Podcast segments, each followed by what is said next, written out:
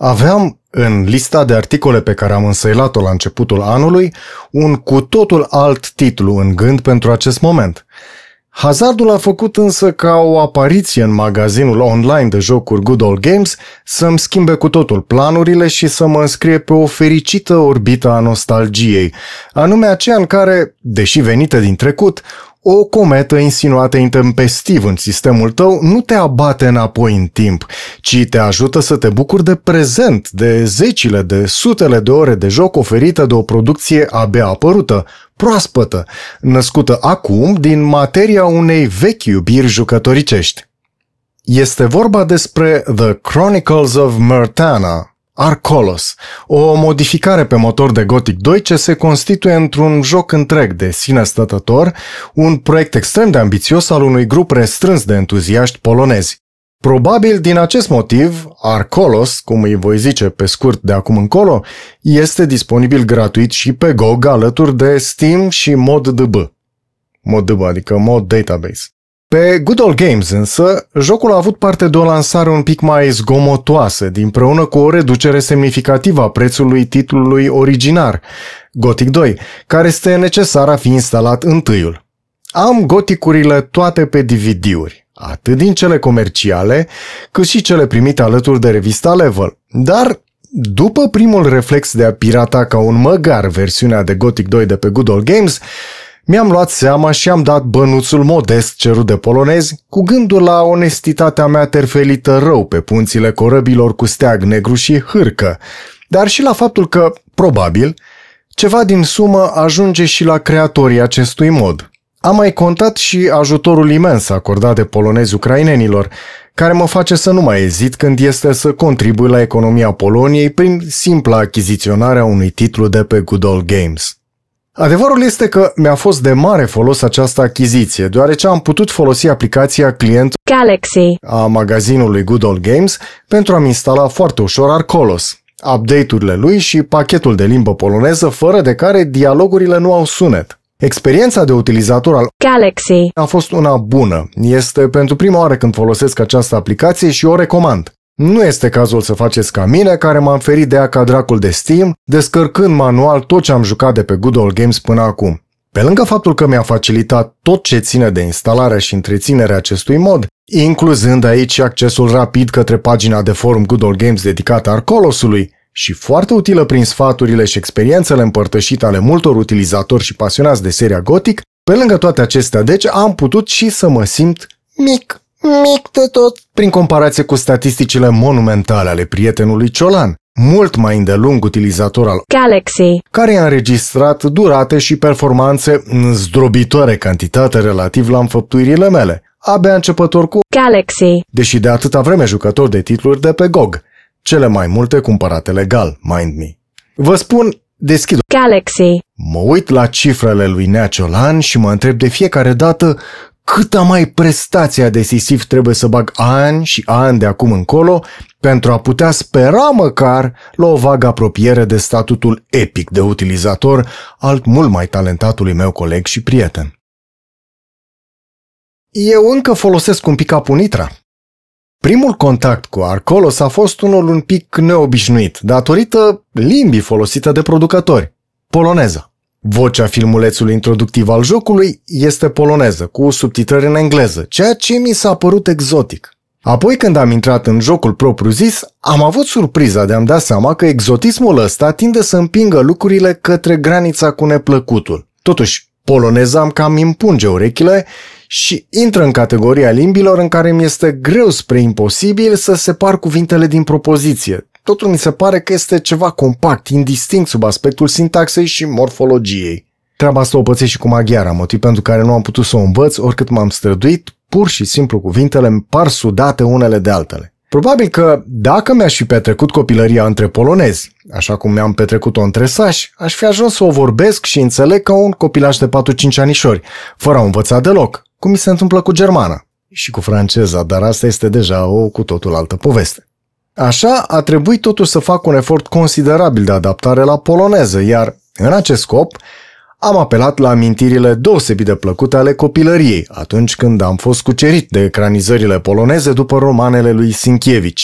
Filme precum Cavalerii Teutoni, Pan Volodiovski, sunt absolut convins că nu e corect cum pronunță, adică e lâul ăla tăiat care e altceva. Și uh, omul care ar putea să-mi spună cum se pronunță corect cu lâul ăla este Radu, omul împreună cu care am scris articole sub numele de Ștefana P3G în uh, Level. Omul vorbește câteva limbi, deci cehă, uh, poloneză, uh, germană, franceză, astea sunt nimica pentru el, rusă și o rupe binișor în japoneză.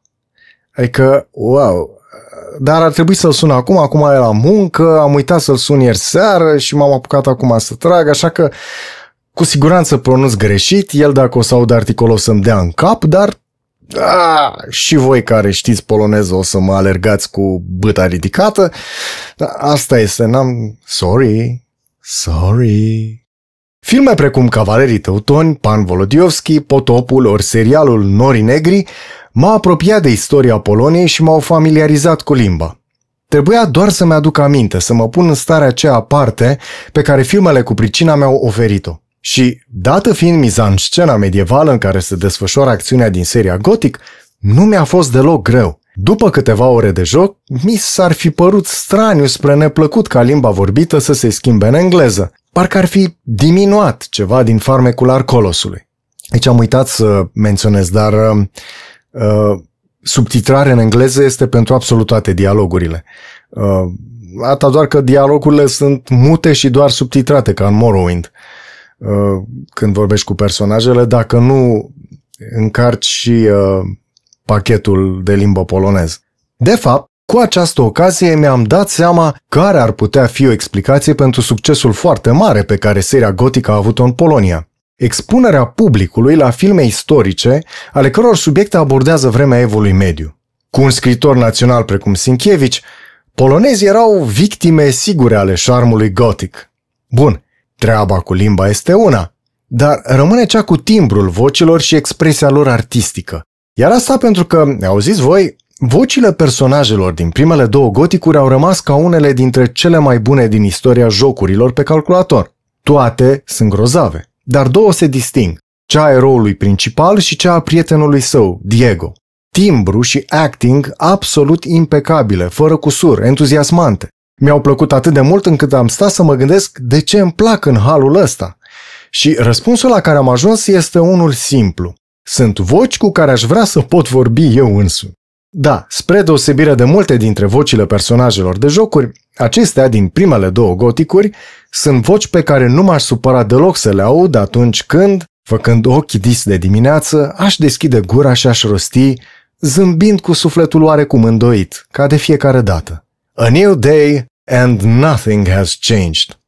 Oh, apropo de asta, cât de mult îmi doresc să fac voce într-un joc, nici nu pot să vă spun. Cum stau lucrurile însă în Arcolos sub acest aspect? Și spun asta din perspectiva șocului pe care l-am resimțit la trecerea de la Gothic 2 la Gothic 3, moment în care distribuția actorilor de voce a fost complet schimbată. Mi-a luat timp și răbdare ca să pot ajunge să mă obișnuiesc cu noile voci, dar acestea, dovedindu-se de foarte bună calitate a timbrului și expresivității, au sfârșit prin a fi acceptate de fanul primelor două goticuri care eram la vremea lansării celui de-al treilea. Totuși, nu sunt cu totul convins de vocile schimbate din Gothic 3 și le prefer pe cele din primele. Cu Arcolosul așadar, lucrurile par să fie mult mai complicate, deoarece peste chestiunile de voce și interpretare se află și cea de limbă. Treaba este că vocea eroului principal mi se pare asemăna mult cu cea din primele două goticuri, iar talentul artistului polonez mi se pare cu nimic mai prejos decât cel al vorbitorului de engleză. Pe scurt, după o oră de joc, eram cucerit de vocea eroului meu, iar limba poloneză îmi ungea plăcut urechile cu miere. De altfel, toate personajele sunt foarte bine realizate sub aspectul vocii, iar interpretările variate mi se par mai mult decât adecvate, fiind, în opinia mea, aproape de nivelul unor producții cu buget AAA. Polonezii sunt meseriași când este vorba de artisticării. Cultura lor se simte în textura subtilă a oricărei creații fie aceasta și un simplu joc. Este drept că nu am găsit în Arcolos niciun corespondent al lui Diego. Asta se întâmplă poate pentru că nu a fost găsit un actor de voce pe măsură, dar Cred că explicația mult mai potrivită este aceea că materia epică a acestui joc nu conține o tipologie precum cea a lui Diego, adică un rogue ironic căruia adevărurile vieții nu i-au stricat mecanismele inimii. Cumva, dramatismul întâmplărilor din Arcolos nu a chemat în vâltoarea evenimentelor pe cineva de acest fel, dar nu disperați! Există cel puțin un personaj ce ocupă locul unui Diego fără maniera acestuia de a fi și vorbi, însă acest erou vine mult mai târziu decât Diego în înșiruirea de întâmplări a jocului, adică nu de la început, ci dincolo de jumătatea questei principale. Important cu adevărat mi se pare însă faptul că vocile sunt atât de bine realizate, încât starea de imersiune se instalează aproape imediat în joc, fără a te părăsi până la genericul de final. Nu simți niciodată discrepanțe, stridențe sau inexpresivități amatoricești. Din potrivă, Cuvânt după cuvânt în limba poloneză, dialogurile din Arcolo sunt un deliciu și un motiv de a te simți tot mai implicat în acțiune și poveste. După care vin orcii.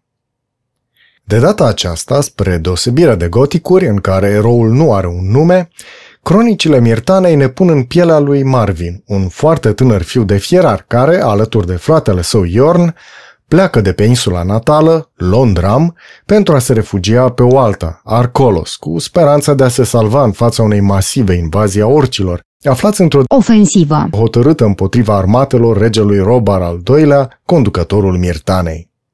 Situația nu este deloc roz, deoarece oamenii au suferit numeroase înfrângeri atât pe uscat cât și pe mare, iar hotărârea regelui de a-și pune speranțele exclusiv în armele create cu ajutorul minereului magic extras din Valea Minelor este tot mai mult pusă în discuție de supușii săi, nemulțumiți de rezultate și de suferințele cu care cei transformați în sclavi mineri plăteau prețul strategiilor îndoielnice ale lui Robar. După o călătorie sfârșită cu peripeții, care neplăcute întâmplări constituie materia introducerii în joc, Marvin și Jorn ajung într-un sat de fermieri, Zilbach, ce va deveni prima bază a eroului nostru. De acolo, soarta îl va împinge inevitabil către orașul Arcolos, iar questele căpătate în acesta vor acoperi întreaga insulă căreia este capitală. Suprafața explorabilă în joc este un pic mai mică decât cea din primul gotic, mi se pare mie, deși Poate că matematic lucrurile nu stau deloc așa, fiind doar o impresie creată de numărul de obiective mai redus decât cel din Gothic. Și mă refer aici la locuri în care efectiv poți face ceva, obține ceva, întâlni pe cineva. De altfel, aici aș găsi una din marile reușite ale acestui mod de Gothic 2. Deși geografia locului nu impresionează prin dimensiuni, Numărul de queste și pânza de poveste care se țese în multiplele straturi peste insula Arcolos și în care Marvin este prins tot mai strâns până când este dat legat unui final inexorabil, toate aceste elemente care țin de construcția epică sunt atât de bine realizate și de vaste, încât jocul abia își încape în pielea bătrânelor hărți și construiește în rețeaua de queste multiplele dimensiuni în care jucătorul se va simți cu totul eliberat, pus în fața suficient de multe opțiuni cât să nu mai simtă nicio limitare, ci doar bucuria de a porni la treabă, căci este destulă de făcut. Și aș merge chiar mai departe cu aprecierile mele. Arcolos îmi pare că oferă semnificativ mai multă varietate epică, atât în questa principală cât și în cele secundare, față de primele două goticuri este mai multă dinamică, mai multă varietate, nu doar în ce privește poveștile, dar și personajele. Tipologiile umane sunt mai distincte și mai diverse și, pe undeva, mai realiste și mai apropiate de ceea ce putem vedea în zilele noastre, decât modelele bătătorite ale unei drame cu iz fantasy medieval.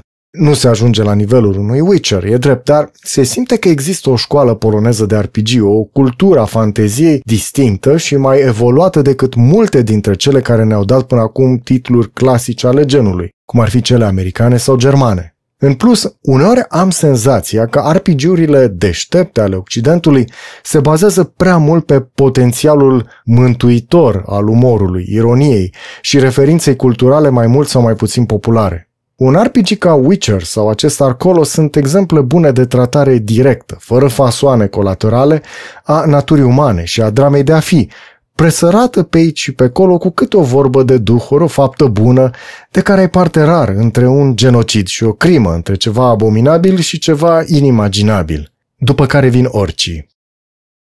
Gothic. Simplu, nu? Arcolos păstrează în tocmai structura de abilități a personajului pe care au impus-o primele două goticuri. Eroul are sănătate, dexteritate, forță și mană. Dexteritatea și forța se folosesc în calcule pentru a determina dimensiunea damage-ului unei lovituri, dar și pentru a stabili o limită de abilitate dincolo de care anumite arme nu pot fi folosite, încă de erou. Mana este cantitatea de putere magică a eroului. Pe lângă acestea, tot pentru luptă, sunt importante abilitățile de folosire a armelor de melee, pentru o mână, pentru două mâini, pentru arcuri și pentru arbalete. Cu cât ești mai abil la folosirea arcurilor, spre exemplu, îți vei crește nu doar probabilitatea de a lovi, inclusiv critic ținta, dar și numărul de săgeți trase pe minut, ori distanța de la care loviturile înregistrează efect. La armele de mele, abilitatea în mânuirea acestora aduce o creștere a probabilității de lovire, inclusiv critice, dar îți permite și să legi loviturile în suite de atac tot mai complexe și mai puternice. Pe lângă asta, ai abilități de creare a poțiunilor, de crearea sulurilor magice, a armelor și muniției, de buzunărit și acrobație, de spart lacăte și, foarte important, de jupuit animalele și de extras trofee și materii prime din acestea. Și cam atât. Ei bine, nu pare mare lucru, iar rețeta goticurilor clasice chiar este una de RPG de acțiune, fără mari complexități în ce privește mecanica abilităților. Șmecheria care le face extraordinar de interesante și eficace se află în afara lor și în interiorul experienței de joc. Să mă explic. Treaba la care s-au priceput extraordinar de bine oamenii de la Piranha Bytes a fost, înainte de toate, crearea unei geografii de obiective interesante pentru jucător.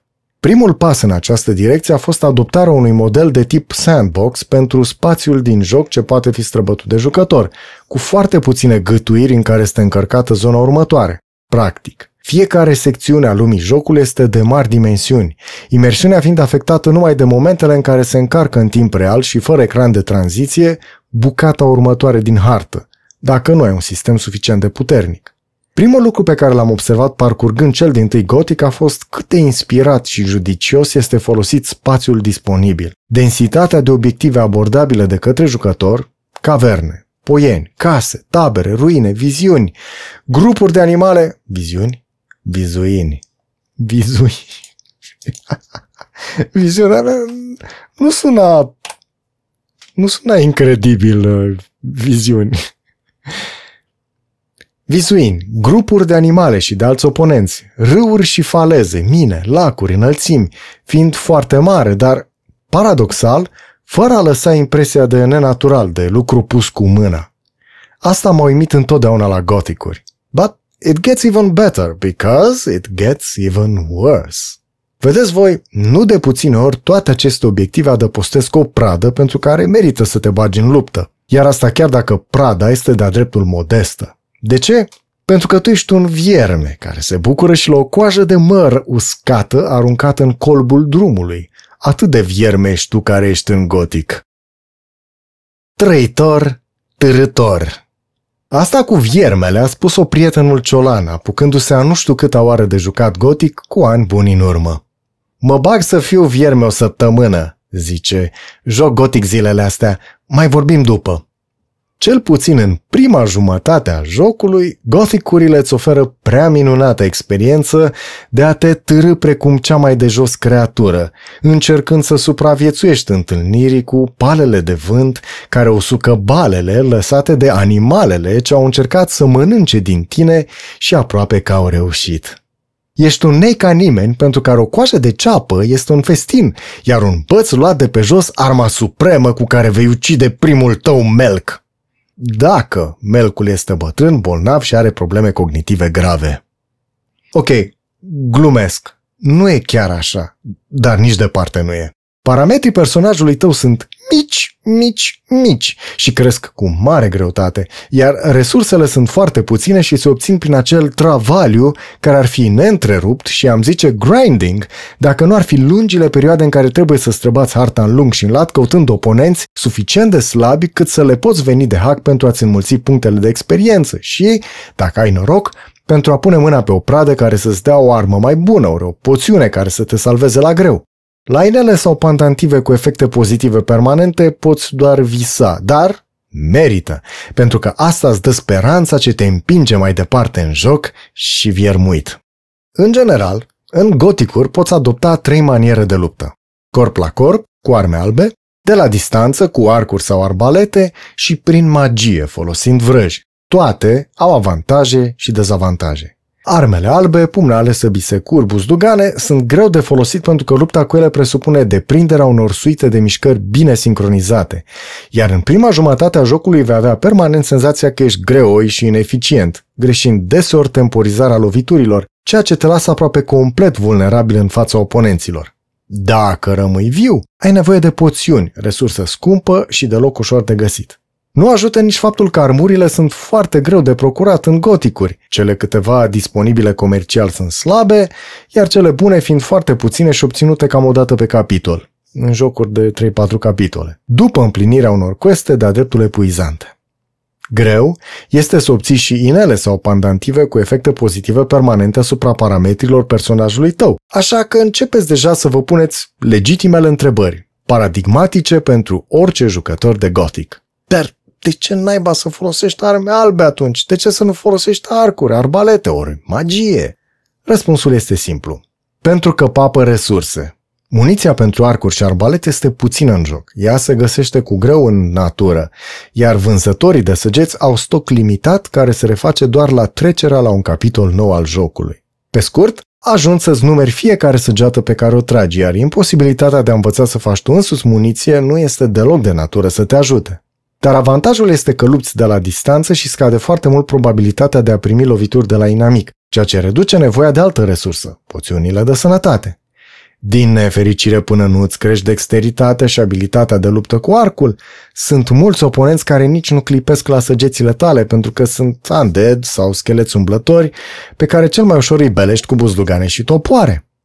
Ca vânător însă, cuplat cu învățarea abilităților de obținere a trofeelor din animale, Arcul te ajută enorm și este calea care mi-a plăcut cel mai mult în goticuri.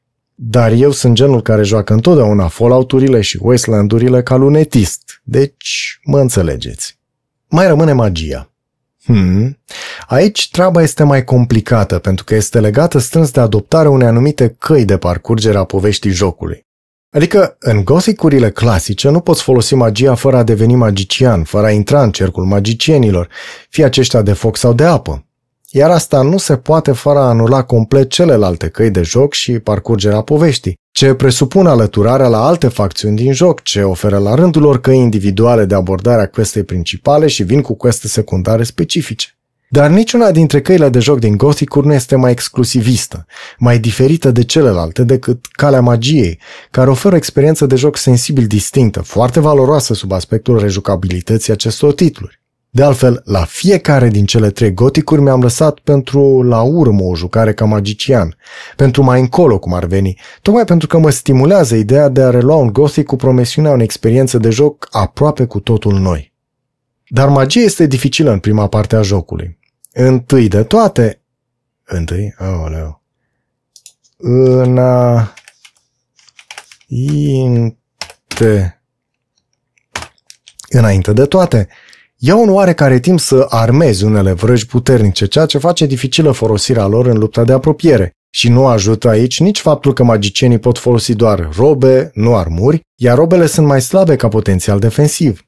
Toiagele și bastoanele, singurele arme albe utilizabile de către magicieni, nu se pot compara cu armele adevărate ale războinicilor sau vânătorilor. Apoi, Avansarea în abilitățile magice și dobândirea unor noi vrăji se produc încet de tot, strâns legat de avansarea în cercurile magice și de queste deloc ușoare pe care trebuie să le îndeplinești pentru magicienii cărora te-ai alăturat. Pe scurt, calea magicianului este cea mai grea în goticuri, dar pentru că există un mare dar, în ultima treime a jocului ai posibilitatea de a deveni un fel de zeu umblător pe pământul Mirtanei, deoarece magicianul este overpowered în goticurile clasice și în special în al treilea. Așa se face că magicianul este greu, dar fun și pe deasupra aduce o linie de queste și story semnificativ diferită ca experiență de joc de căile luptătorului ori vânătorului.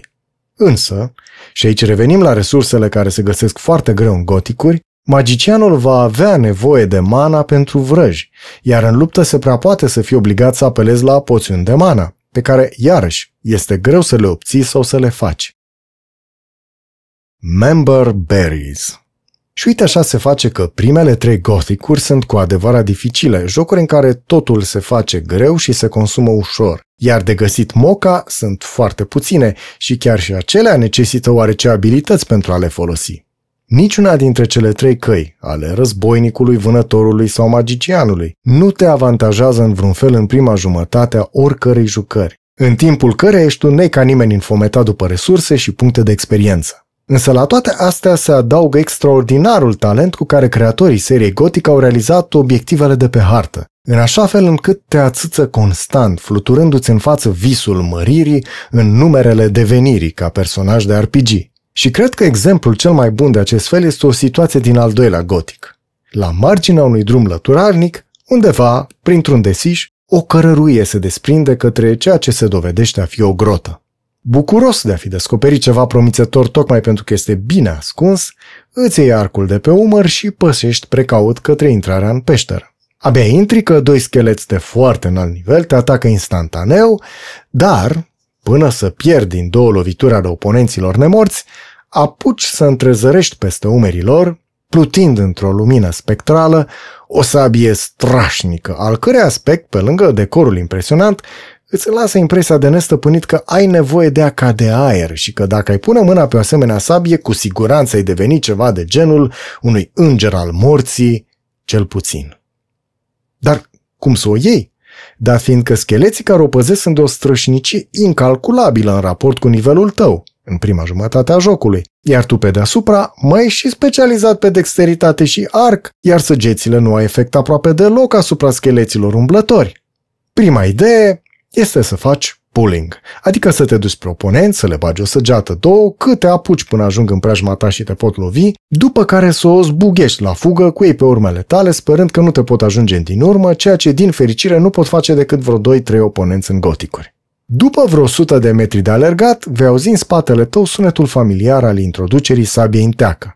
Asta înseamnă că scheleții s-au oprit, au încetat urmărirea ta, nu mai sunt în postură agresivă, nu te mai consideră țintă și se întorc pașnici la pozițiile lor inițiale de pe hartă. Îi lasă să se depărteze și le mai bagi câteva săgeți, până când ei ajung chiar la distanța nepotrivită de tine, pentru tine. Și iar fugi și tot așa, până când le golești bara de sănătate complet. Ăsta ar fi procedeul numit pooling. Dacă ești vânător în goticuri, vei deveni expert în așa ceva, dat fiindcă pulling-ul este forma de grinding cea mai la îndemână în aceste titluri. Avantajul ei este acela că îți permite, cu prețul unui mare consum de timp și de săgeți, să distrugi oponenți aflați la un nivel mult mai înalt decât al tău, iar prin asta să capeți acces la zone în care poți găsi o pradă cu adevărat valoroasă, care să te ajute să devii mult mai puternic, un pic mai repede decât dacă te bați numai cu inamici corespunzător nivelului tău. Ideea este că trasul cu arcul sau arbaleta îți permite să păstrezi distanța față de inamici care, dacă ar fi să-i confrunți cu o sabie sau o secură în mână, te-ar atinge la țurloaiele critice numai cu aerul pe care ți-l expiră în față, dărmite cu vreo armă. Nici magicianul, chiar dacă dă de departe cu vrăji destructive, nu are prea mult succes cu oponenți mult mai puternici decât el în prima jumătate a jocului. Pulling-ul prin atacuri cu săgeți rămâne cea mai bună soluție, deci, dar, după cum spuneam, în goticuri cât ești începător mediu și atacurile tale sunt slabe, ai o mare problemă de ROI, Return on Investment. Săgețile sunt o resursă limitată, iar consumarea lor pe oponenți mult prea rezistenți se prea poate să-ți aducă o pradă pe care nu o poți folosi precum o sabie pentru care nu ai nivelul de abilitate cerut de aceasta, dar să te lase în curul gol și fără posibilitate de a mai continua jocul pentru că nu mai ai săgeți, deci nu mai poți trage cu arcul pentru care ți-ai investit toate punctele de experiență pe care le-ai făcut de la începutul jocului. Deci treaba nu este deloc simplă și, revenind la exemplul cu grota, sabia și scheleții gardieni, poate că trebuie o altă abordare. Dacă pooling nu e și nici lupta corp la corp ori magia nu sunt eficace într-o asemenea situație, deloc rar întâlnită în goticuri, poate că trebuie să fii șmecher. Adică să încerci să furi sabia aia de sub nasul scheleților fără a te lupta cu ei. La viteza pe care o are în mod normal personajul tău și dat fiind că locul cu pricina este îngust, nu ai nicio șansă să scapi viu doar încercând să eviți păzitorii nemorți. Așa că ai putea bea o poțiune de viteză, după care bagi un sprint până la sabie, o vâri de sagă și Tuleo, peițe drumul, lași în urmă scheleții și te alegi cu prada mult râvnită. ceea ce sună prea frumos, de-a dreptul seducător, dar ar cam putea fi greșit. Una la mână, Poțiunile de viteză sunt foarte puține, motiv pentru care există posibilitatea să consumi din puțin spre nimicul pe care l-ai în inventar pentru obținerea unei prăzi care, in the grand scheme of things, s-ar putea să conteze mult mai puțin decât ceea ce ai putea obține în situații cu adevărat critice pentru continuarea jocului, dacă ai păstra poțiunea de viteză respectivă și ai folosi-o la timpul cu adevărat potrivit. Grea decizie, așa cum deseori ai de luat în goticuri. Doi la mână. Chiar cu poțiunea de viteză, se prea poate să-ți iei rău de tot pe cocoașă, pentru că, la nivele mari ale oponenților, aceștia au o frecvență mare a loviturilor, deci numai cât trece în fugă pe lângă ei, este posibil ca scheleții păzitori ai seducătoarei, săbii pradă, să apuce să-ți altuiască o scurtă ploaie de vară de lovituri care să te lasă pe cum boaba de strugure sub grindină, adică zeamă și coj zdrențuită de erou. Dar chiar și dacă asta nu se întâmplă și tu reușești cumva să eviți, dușmanii mai au o șansă. Nașpa de tot fie vorba între noi. Animația personajului la oprire, luare de obiect, introducere de obiect în inventar și apoi reluarea deplasării. Toate astea iau timp în care eroul este vulnerabil și în care oponenți puternici precum cei doi scheleți ai noștri cu siguranță te vor storcoși, din nou, repet, sub o ploaie de lovituri. Este drept că poți încerca manevra asta de foarte, foarte multe ori și după câteva zeci sau sute de încercări să ai succes, strict pe bază de traiectorii scriptate sub semnul hazardului. Well, poate că alții au nervi de așa ceva, eu nu. Hmm, să încercăm altcumva atunci, să folosim o vrajă sau un sul de transformare în animal, după care ne strecurăm nestingeriți pe lângă scheleți, care nu ne bagă în seamă sub forma asta, după care luăm sabia și o tulim spre ieșire, ura și la gară. Uh, nope. Pentru că atâta vreme cât ești transformat în animal, nu ai acces la propriul inventar, deci nu poți lua un obiect pentru a-l pune în desagă. Dezamăgitor, știu, dar este o provocare cu anume notă de realism, nu-i așa? Bine, dar atunci te transformi în animal cu o vrajă sau un sul, te duci neluat în seamă până la sabie și stai lângă ea până trece efectul magic al transformării. Atunci imediat bagi în inventar sabia și fugi către ieșire, ura și... Poate, poate, dar iarăși din de mii de încercări, pentru că probabilitatea ca scheleții să apuce să te pucnească la moalele voinicului este imensă, chiar și așa. Ba pe deasupra, iarăși apare problema de resurse. Dacă este să folosești un sul de transformare, poate că mai bine îl păstrezi pentru o situație cu adevărat esențială pentru continuarea jocului și nu să-l consumi pe o pradă care poate nici nu este de așa mare ajutor. Dacă ai la tine o rună magică de transformare, o poți folosi pe aceea, deoarece nu se consumă prin utilizare. Dar pentru a putea folosi runele magice, trebuie să ai atât nivelul de abilitate magică, cât și pe cel al cantității de mana de care dispui, astfel încât să faci vraja din runa cu pricina. Ori Asta înseamnă să fii investit anterior în magie, suficient de mult cât să nu-ți mai vină să te specializezi în calea luptătorului cu sabia, sabia aia pe care o vezi peste umerii păzitorilor ei. Și astfel se instalează paralizia decizională, specifică de altfel serie Gothic, în care simți tot timpul nevoia să faci stocuri de de toate, inclusiv de puncte de experiență pe care nu le cheltuiești pe nicio abilitate, pentru că nu se știe când și cum vei avea nevoie de una și de alta, exact când ți-e mai greu, iar totul este foarte greu de făcut și de obținut. Credeți însă că am terminat cu diversele metode de obținere a sabiei trufanda care se ițește ațățător pe după scheleții a doi? Vă reamintesc că vorbesc aici despre o situație reală, existentă în al doilea Gothic. În secțiunea aceasta articolului nu vorbesc despre Arcolos.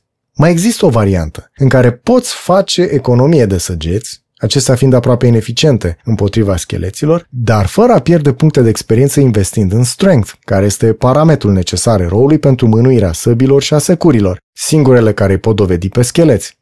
Vă amintesc din nou că vorbesc despre situația foarte plauzibilă în ce mă privește, în care ești vânător, cu toate punctele de experiență consumate pe dexterity, bow și obținerea de trofee de la animalele răpuse. Deci nu prea ai mai investi în abilitățile necesare sabiei și securilor. Există, începând cu al doilea gotic, săbii care au nevoie de dexteritate, nu de forță, pentru a putea fi folosite. Dar, și acesta este un dar masiv, acestea sunt extrem de puține în joc, iar nivelul de dexteritate cerut pentru a le putea utiliza este unul foarte ridicat pentru prima jumătate a jocului. Un anume Rapier are nevoie de o dexteritate de minimum 90, parcă, ceea ce este de-a dreptul stratosferic, chiar și pentru jucătorul ajuns la un nivel mediu al personajului său. Treaba este că un asemenea rapier ar fi numai bun pentru a da de cap acelor scheleți, pentru a pune mâna pe sabia fabuloasă din spatele lor. Există însă niște probleme. Prima este găsirea unei arme albe care să fie bazată pe dexterity. Nu doar că sunt puține, dar sunt foarte, foarte greu de găsit. Ca să nu dau spoilere, vă zic că eu mi-am găsit rapierul undeva în subteran, într-un loc în care nu m-aș fi așteptat niciodată să-l găsesc. Ca să-l dobândesc, a trebuit să mă lupt cu o grămadă de oponenți, dintre care unii foarte tari. Iar, dat fiind faptul că eram în subterane, unde nu e mult spațiu de mișcare, au fost locuri în care eu, bazat exclusiv pe arc, abia am trecut fără a putea face pooling, dar folosind temiri ce exploitor descoperite ad hoc. Spre exemplu, lupta finală pentru Rapier am dat-o într-o cameră mică, într-un spațiu restrâns care nu-mi lăsa nicio șansă mie ca arcaș, dar în care se aflau câteva lăzi. M-am tot urcat pe ele, murind de zeci de ori de-a lungul încercărilor mele repetate de a supraviețui, până când am găsit o poziție în care inamicul, înarmat cu sabie, nu putea nici să mă ajungă cu arma, dar nici nu se declanșa scriptul de urcare pe lăzi ca să vină lângă mine. De acolo, de unde nu mă putea mișca niciun milimetru fără să pierd avantajul acelei poziții, am băgat o tonă de săgeți în inamic. L-am ucis cu greu și am pus mâna pe rapierul care folosea dexterity, nu strength. A urmat o altă problemă. Nu aveam suficient dexterity ca să pot să folosesc acel rapier. Eram pe la jumătate din dexteritatea necesară, dar aveam un obiectiv clar în față. Trebuia să cresc în dexterity și asta era singura chestie care conta. Ori, în jocuri precum goticurile, focalizarea pe îmbunătățirea unui singur parametru al personajului este foarte importantă. Așa că am făcut ce am făcut și am crescut suficient în dexterity cât să folosesc acel rapier, după care jocul a devenit un pic mai lejer, nu mult, suficient cât să nu mai fiu chiar vierme, deși mă târam pe aici pe acolo. Ba chiar m-am dus să mă bat cu acei scheleți, dar, ups, mai era o problemă. Cadența loviturilor scheleților era mai mare decât cea a loviturilor mele, deoarece eu nu-mi crescusem și one-handul, adică abilitatea de folosire a sabiei, pentru că nu apucasem, băgasem toate punctele de experiență la dexterity. Bun, a urmat o perioadă de acumulare de puncte investită în combat corp la corp one hand.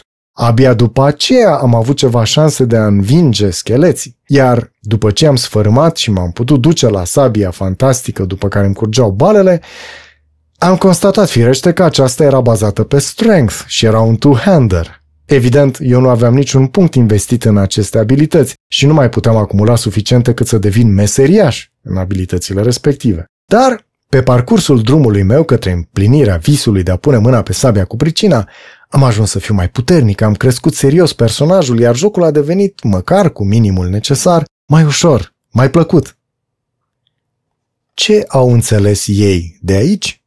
Ce învățăm noi de aici despre seria Gothic? Ceva foarte important, anume că dificultatea titlurilor care o alcătuiesc este mare, iar chiar dacă structura de abilități a personajului și modelul de luptă par simpliste pentru un RPG, fie acesta chiar și action, tot mediul, întreaga geografie de obiective, oponenți periculoși și prăzii spititoare, precum și dispunerea acestora în teren, cu obstacole pe care te poți urca, cu spații înguste, cu spații largi, cu vegetație sau fără, în ape pe înălțimi, greu accesibile după uși ferecate sau prin găuri în pereți, spre exemplu, fac ca provocările să devină nu doar dure, dar și diverse, variate.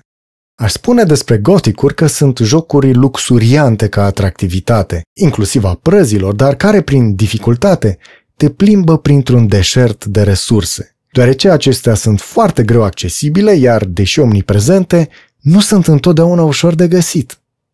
Știu, treaba asta sună cumva paradoxal, dar este paradigma goticurilor și face deliciul oricărei parcurgeri a unui astfel de titlu. Marea, Imensa reușită a celor de la Piranha Bytes a fost tocmai aceea de a pune într-un incredibil echilibru absolut tot ceea ce alcătuiește lumea goticurilor. De la abilități la resurse, de la râu și ram la într-un vechi castel, de la cuțit de bucătărie la sabia cu arhanghel încorporat, de la șobolan chior la dragon încornorat, de la țăran la șaman orc, de la paj la rege, Totul pe fondul unei dificultăți crescute a jocurilor, pe care reușesc să o facă a nu fi tâmpă și obositoare, ci dătătoare de imense satisfacții, prin extraordinarul fel în care reușește să-ți ofere bucuria dobândirii recompensei, a reușitei. Au înțeles creatorii Arcolosului această lecție primordială în ce privește fundația esențială a seriei Gothic? Nu. Aproape deloc. Această mecanică de bază a goticurilor a fost foarte puțin pusă în funcțiune în Arcolos. În opinia mea, polonezii au optat pentru o abordare oarecum banală a modalității de îmbunătățire a gameplay-ului. Adică au zis că e mai bine să înmulțească opțiunile de dezvoltare a personajului, introducând un crafting un pic mai evoluat, care ajută mult la obținerea de bani și oferind foarte multe arme de luptă corp la corp care folosesc dexterity în loc de strength și este vorba de arme nu de puțin ori excesiv de avantajoase, aproape overpower. Adică au zis că e mai bine să înmulțească opțiunile de dezvoltare a personajului introducând un crafting un pic mai evoluat, care ajută mult la obținerea de bani și oferind foarte multe arme de luptă corp la corp care folosesc dexterity în loc de strength. Și este vorba de arme nu de puțin ori excesiv de avantajoase, aproape overpower. Mai mult, armele pot oferi bonusuri generoase de abilitate în utilizarea lor. Cum vă sună un plus 15 la one-handed oferit de o armă one-handed? Iar la asta se adaugă numeroase garnituri de bijuterii, inele și pandantive, care aduc bonusuri recompensă pentru folosirea în set complet. Una peste alta. Toate se adună cam repede, iar dificultatea jocului nu vine din urmă deși ar trebui să se afle înainte acestuia, pentru a te aduce în ipostaza clasică a gothicurilor, aceea de vierme, cel puțin în prima jumătate a jocului. Nu ajută la asta nici dificultatea oponenților. Este foarte ușor să găsești inamici potriviți nivelului tău și nu ajută nici relativa bogăție de resurse. Plante care dau când le mănânci direct, crude, bonusuri permanente pe dexterity sau strength, se găsesc un pic cam prea des, mult mai mult decât în goticuri. În mod normal, Aș fi stat să mă gândesc dacă nu ar fi cazul să investesc în abilitatea de a face poțiuni cu efect permanent, care poțiuni în loc de plus 1 bonus permanent per abilitate, cât de planta nepreparată, îți dau plus 3 bonus. Dar m-am resetat repede, pentru că plante sunt multe, iar pentru a face poțiuni cu efect permanent, trebuie să investești foarte multe puncte de experiență, așa că mai bine le mănânci așa cum le găsești. Treaba este agravată de faptul că producătorii s-au gândit să îmbunătățească jocul, așa că au introdus în joc rețetele gastronomice, între care se află unele de ciorbe cu plante care aduc bonusuri permanente. Odată ce ai rețeta, nu trebuie nicio pregătire ca să faci o asemenea ciorbă, doar ingredientele, care nu se găsesc greu. Iar ciorba îți dă un bonus permanent de plus 2, mult zic eu, la câte ciorbe poți face și la cât de ieftine sunt. Repet, însă, că în principiu am halit atâtea plante care dau dexterity plus 1 încât abia dacă am simțit nevoia de ciorbe de genul. Vreți să vă aduc aminte cât de, pastramă trufanda, era o plantă de acest fel în goticuri? Ori cât de tare era dacă reușeai să ajungi să faci poțiuni cu efect permanent? Acolo este o plimbare prin părculeț sub acest aspect. Apoi aur, minereu magic, hrană, trofee, pradă, totul este prea abundent. Am terminat jocul cu un inventar uriaș, din care nu am vândut decât foarte puțin, speriat fiind, având experiența goticurilor, că va veni momentul în care there will be a reckoning, iar eu va trebui să vând tot, să fac enorm de mulți bani și să cumpăr echipamentul lui făt frumos, plus merele de aur, ca să pot învinge mai știu eu cei inamici dați darcului și vreun boss din cei care te pun să salvezi înainte să te duci la culcare epuizat. Nope. Nu a fost cazul. Mă plimbam prin inventarul meu gigantic, dând din scrollul mouse-ului jumătate de zi pentru a ajunge de la un capăt la celălalt. Peste toate vine craftingul, care conține și fabricarea de muniție, ceea ce desfințează penuria de răs... Penuria? Hmm. Scuze, peste toate vine craftingul, care conține și fabricarea de muniție, ceea ce desfințează penuria de... Draci!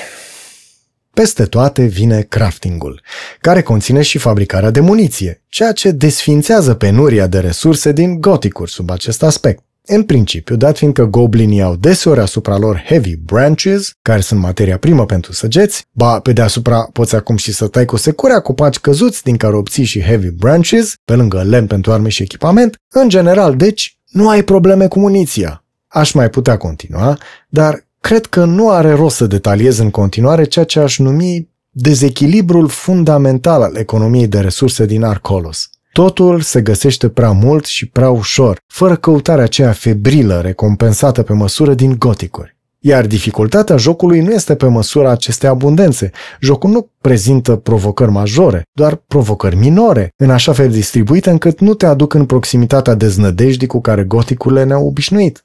Iar dezechilibrul este adâncit de un alt dezechilibru.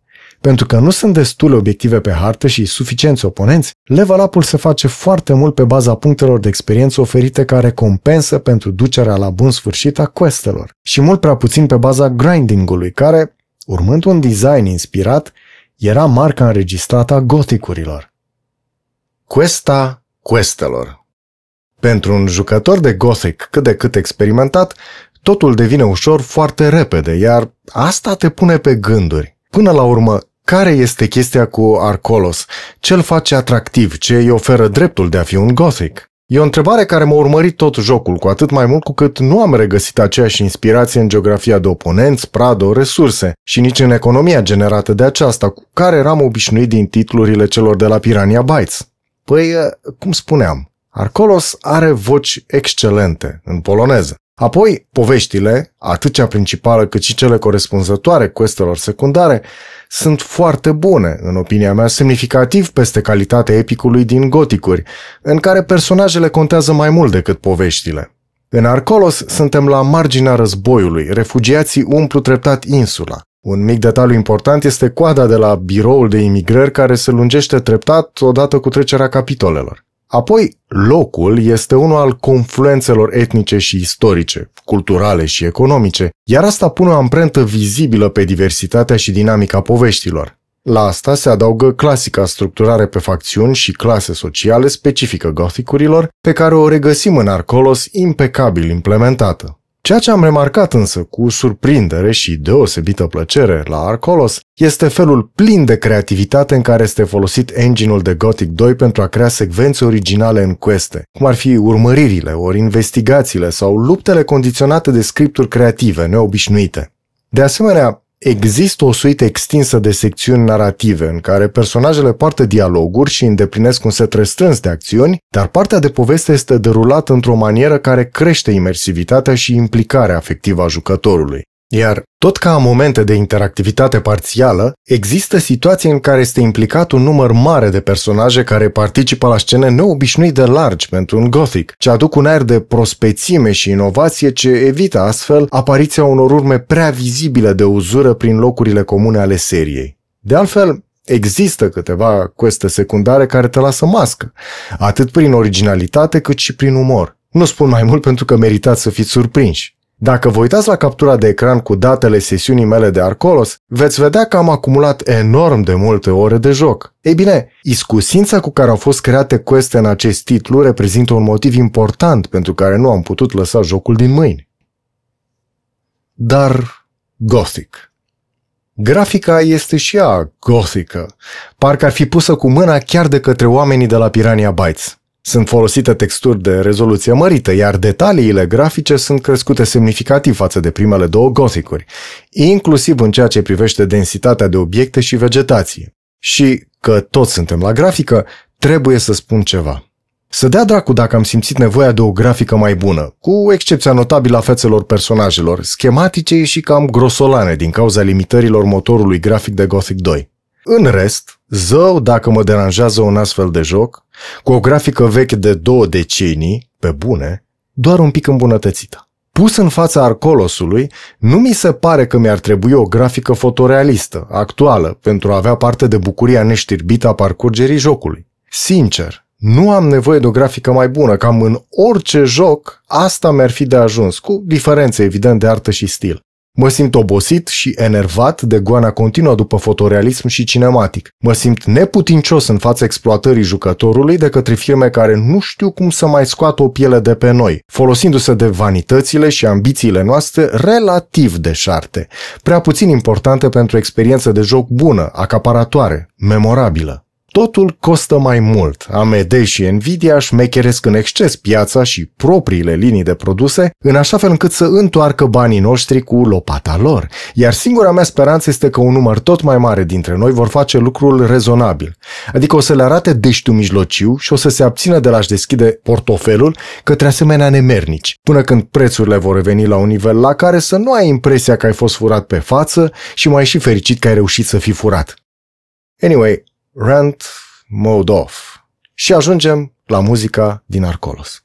În cea mai mare parte, aceasta este reprezentată de compoziția ale lui Kai Rosenkrantz folosite în seria Gothic, dar care au fost rearanjate și reînregistrate cu interpreți noi, umani, nu seturi de sample-uri sau sintetizatoare, ci muzicieni specializați în instrumente clasice și populare, precum și un ansamblu simfonic. Pe lângă piesele pe care le veți recunoaște ușor, au fost adăugate și câteva compoziții originale, foarte potrivite cu familiarele gothicuri. Nu voi lungi discuția despre muzică, pentru că nu este suficient să spun despre ea că ar fi impecabilă, ci simt din adâncul sufletului nevoia de a folosi și cuvântul evocatoare, iar acesta mă aruncă, fără a-mi lăsa gaz, pe orbita unei discuții ce nu poate fi evitată în universul în care ne aflăm. Atmosfera din Arcolos. Este ea una de gotic? Pentru răspuns vă trimit din nou la numărul mare de ore pe care l-am petrecut în acest joc. Poate că motivul principal al faptului că am fost atât de prins de acest mod de sine stătător de Gothic 2 este tocmai acela că aveam o nevoie imensă de aer, de aerul de Gothic, de atmosfera acelei serii legendare. Am regăsit-o cu totul. Am regăsit lungile plimbări de noapte pe sub o lună ce își deșartă și ea orbita pe cer. Am regăsit muzica, am regăsit forfota, discuțiile, activitatea din orașe, sate și cătunuri.